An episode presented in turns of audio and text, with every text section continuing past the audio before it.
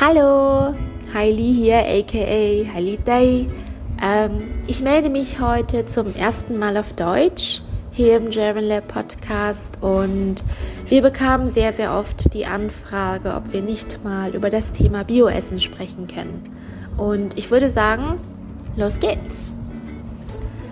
Persönlich konsumiere ich selten Bioessen, da es in meiner Kindheit auch keine große Rolle gespielt hat.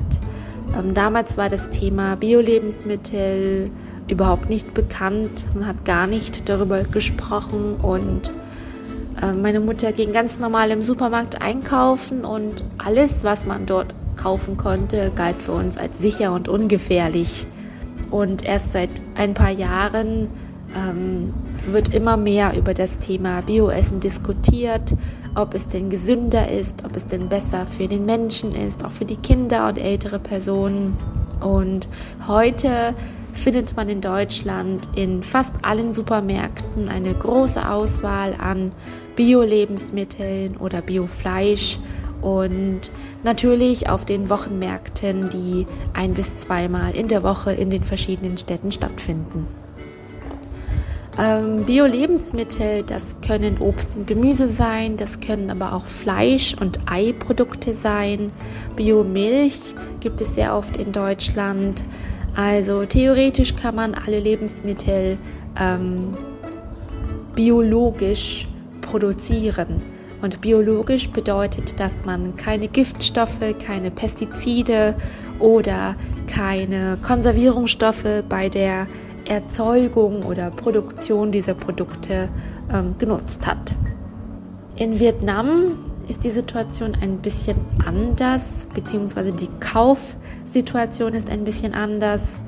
Ähm, wenn man hier auf den Markt geht, dann ist man nicht unbedingt davon überzeugt, dass das, was man gerade gekauft hat, bio ist.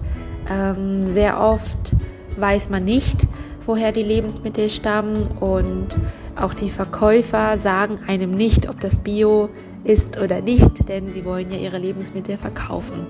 Und wer auf Nummer sicher gehen möchte, der kauft in großen Supermärkten ein oder in speziellen Geschäften, die nur Bio-Lebensmittel verkaufen. Die wesentlichen Vorteile einer Ernährung mit Bio-Lebensmitteln sehe ich darin, dass ähm, zum Beispiel Bio-Obst und Gemüse aus einem pestizidfreien Anbau stammen. Das heißt, die sind frei von Chemikalien und demnach auch für den menschlichen Körper nicht gesundheitsschädlich. Ähm, auch bei Biofleisch können wir davon ausgehen, dass sie aus einer natur- und artgerechten Haltung stammen. Das bedeutet, die Tiere, von denen das Fleisch stammt, werden nicht mit Hormonen und Antibiotika behandelt.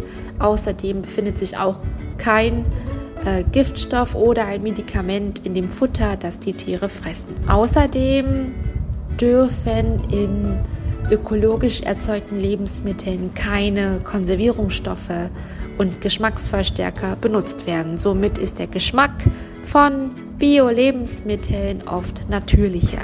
Der größte Nachteil von Lebensmitteln aus der Biohaltung ist wohl der Preis.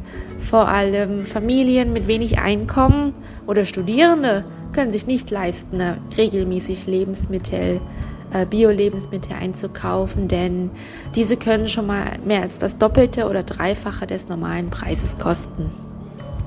Und da Bioprodukte auch ohne Konservierungsstoffe ähm, erzeugt werden, sind sie nicht so lange haltbar wie konventionell hergestellte Lebensmittel und müssen deshalb schneller gegessen, schneller verbraucht werden. Meiner Meinung nach ist, dass man nicht unbedingt nur noch Bioprodukte ähm, kaufen sollte, da es für viele eine enorme finanzielle Belastung wäre, so viel Geld nur für Lebensmittel auszugeben.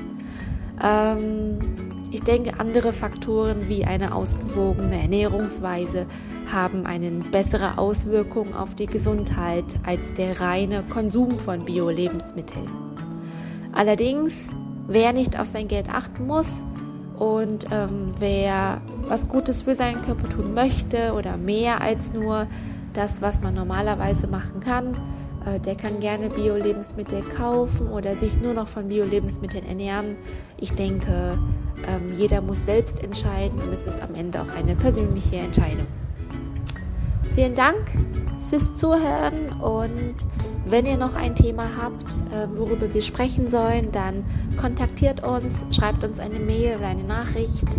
Äh, wir sind German Lab und ich freue mich, euch beim nächsten Mal, beim nächsten Podcast wiederzusehen.